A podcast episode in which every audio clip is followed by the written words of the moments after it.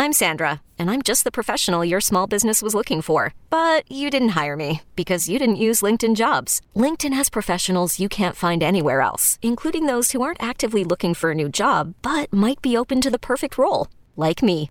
In a given month, over 70% of LinkedIn users don't visit other leading job sites. So if you're not looking on LinkedIn, you'll miss out on great candidates like Sandra. Start hiring professionals like a professional. Post your free job on LinkedIn.com slash recommend today.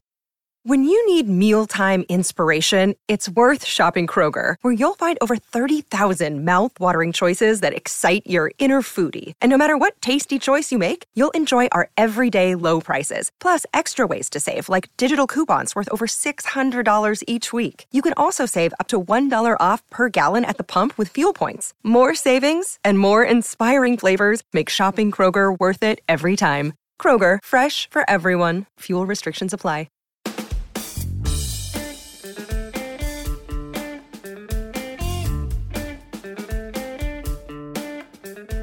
Australian cyclist shifts into gear, opening his own online shop that resells cycling clips, straps, and racks.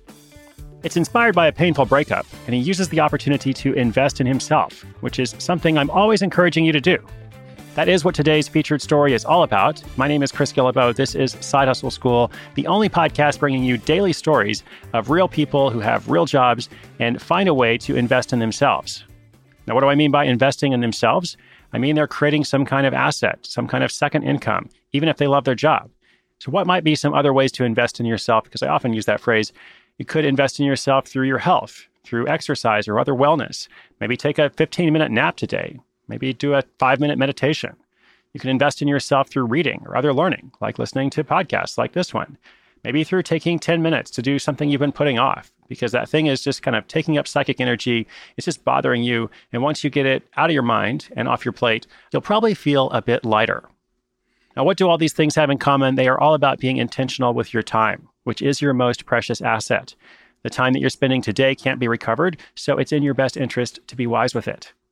This whole concept is what I talk about in various ways, particularly in regards to creating a new source of income for yourself so that you're not always dependent on a corporation or an organization or a government.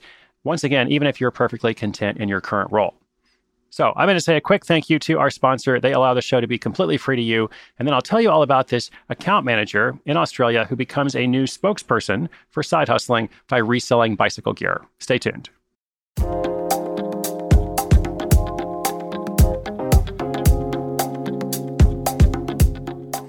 Ryan Tierney's side hustle idea came to him on the heels of a painful breakup while he was staring at the bottom of his second pint of chocolate ice cream.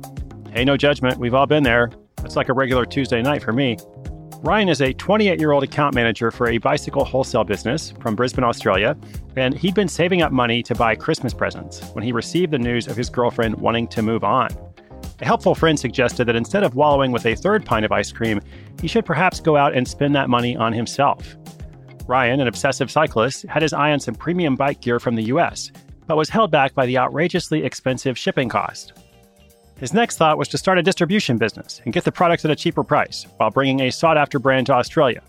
That was, of course, quite a leap in thought, and it sounded great while he was drinking beer with his friends the next night. But when Ryan looked into it a bit more, he realized he would need to spend more than $15,000 to get started, which was a lot more than he had budgeted for a few Christmas presents. But not to be dissuaded, Ryan began researching other products he could sell within Australia.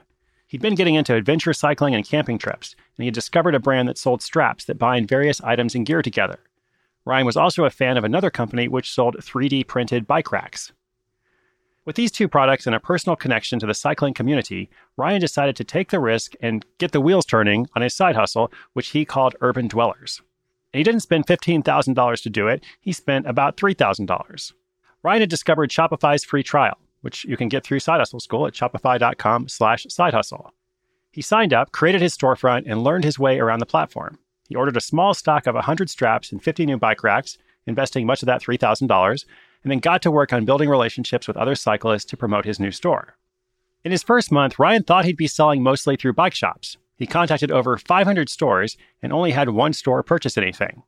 Not the greatest conversion rate. But if we know anything about Ryan, besides the fact that he really likes that chocolate ice cream, it's that he's not one to be deterred. He realized he'd be more successful selling to individual cyclists, and he began to gain momentum when he joined groups on Facebook. As sales began to trickle in, he doubled down by creating targeted Facebook ads to promote his small product range. Two years later, he brings in 60 orders a month, resulting in about $5,500 in sales. Of that, he typically takes home $1,200 a month in profit. That take home earning is conservative because he uses a lot of his profit to reinvest into the store. Now that he's built up a safety net, Ryan says he feels a lot more confident whenever there's a slow month. And remember, he's got a day job, so he's not relying on this for his full time income.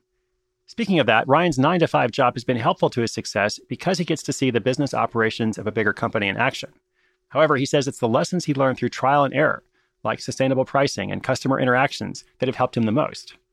There's one big challenge he continually faces. Ryan is limited in his stock options because he's found the most traction with products that are small, under $50, and not being replicated in China. That last part might be the most important because products that are being produced in China are sold for significantly less than what he could charge. So if he tried to sell them, he probably wouldn't get very far. In fact, you could say he'd just end up in a vicious cycle. Or would it be a chain reaction? In any case, Ryan is always on the hunt for new products to distribute, especially if he gets to put them through their paces on one of his own mini bike adventures. He's also been trying to grow his side hustle by reaching out to different kinds of stores beyond the cycling industry. His main motivation for putting the pedal to the metal is the ability to travel. Ryan's been saving his side hustle profits so he can automate his business more and travel the world with his new girlfriend, not the one who dumped him before Christmas. She's out of the picture. He has shifted into a new gear, getting a grip on his life and climbing to the top.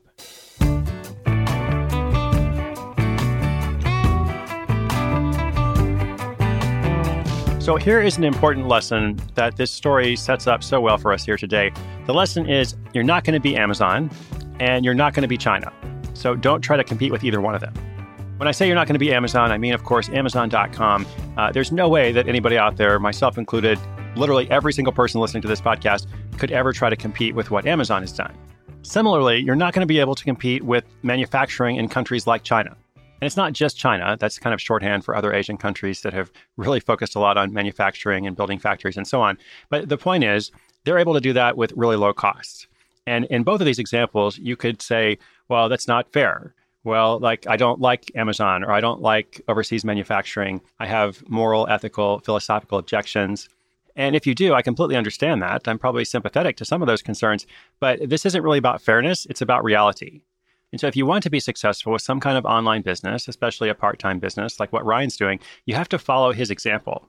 What Ryan and other people have done is say, okay, I recognize the reality. Uh, if something is produced in China at a pretty low cost, I'm not going to be able to be profitable, or sustainable in the long term selling that. But what else can I do? So in his case, you know, he sets out to sell bike gear. And at first he looks and says, oh, it's going to cost $15,000 for me to, to do that. Well, I'm not going to do it that way. Then he finds another way selling these accessories, really specializes in these items that cost less than $50 uh, and again are not being manufactured in China. So don't try to compete head on with reality. Create your own reality.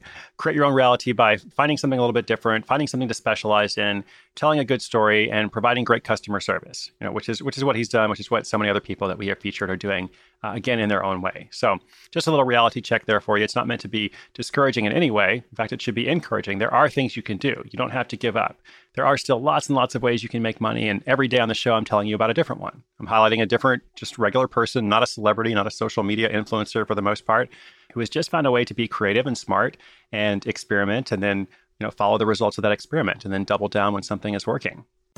It is my hope that you'll have a success story like Ryan's, like everybody else that we've featured this week and all the weeks on Side Hustle School. We're actually winding down this week. Uh, tomorrow is the weekly recap, going into an all new set of stories next week. Also, Happier Labor Day is coming up, a reimagined, reinvented holiday created by Gretchen Rubin, the founder of the Onward Project. So, more on that is coming up real soon. You'll be able to follow along on social media with the hashtag Happier Labor Day. And as always, inspiration is good, but inspiration with action is so much better. If you're in Australia, or actually if you're anywhere in the world, because you know, the way the internet works is you can access it from anywhere, if you want to check out Ryan's shop or learn more about what he does, just come and see our show notes. Those are at sidehustleschool.com slash 609. That is for episode 609. I hope you've had a wonderful week. I look forward to sharing the next one with you, at least a small part of it. Don't forget to invest in yourself. My name is Chris Guillebeau. This is Side Hustle School.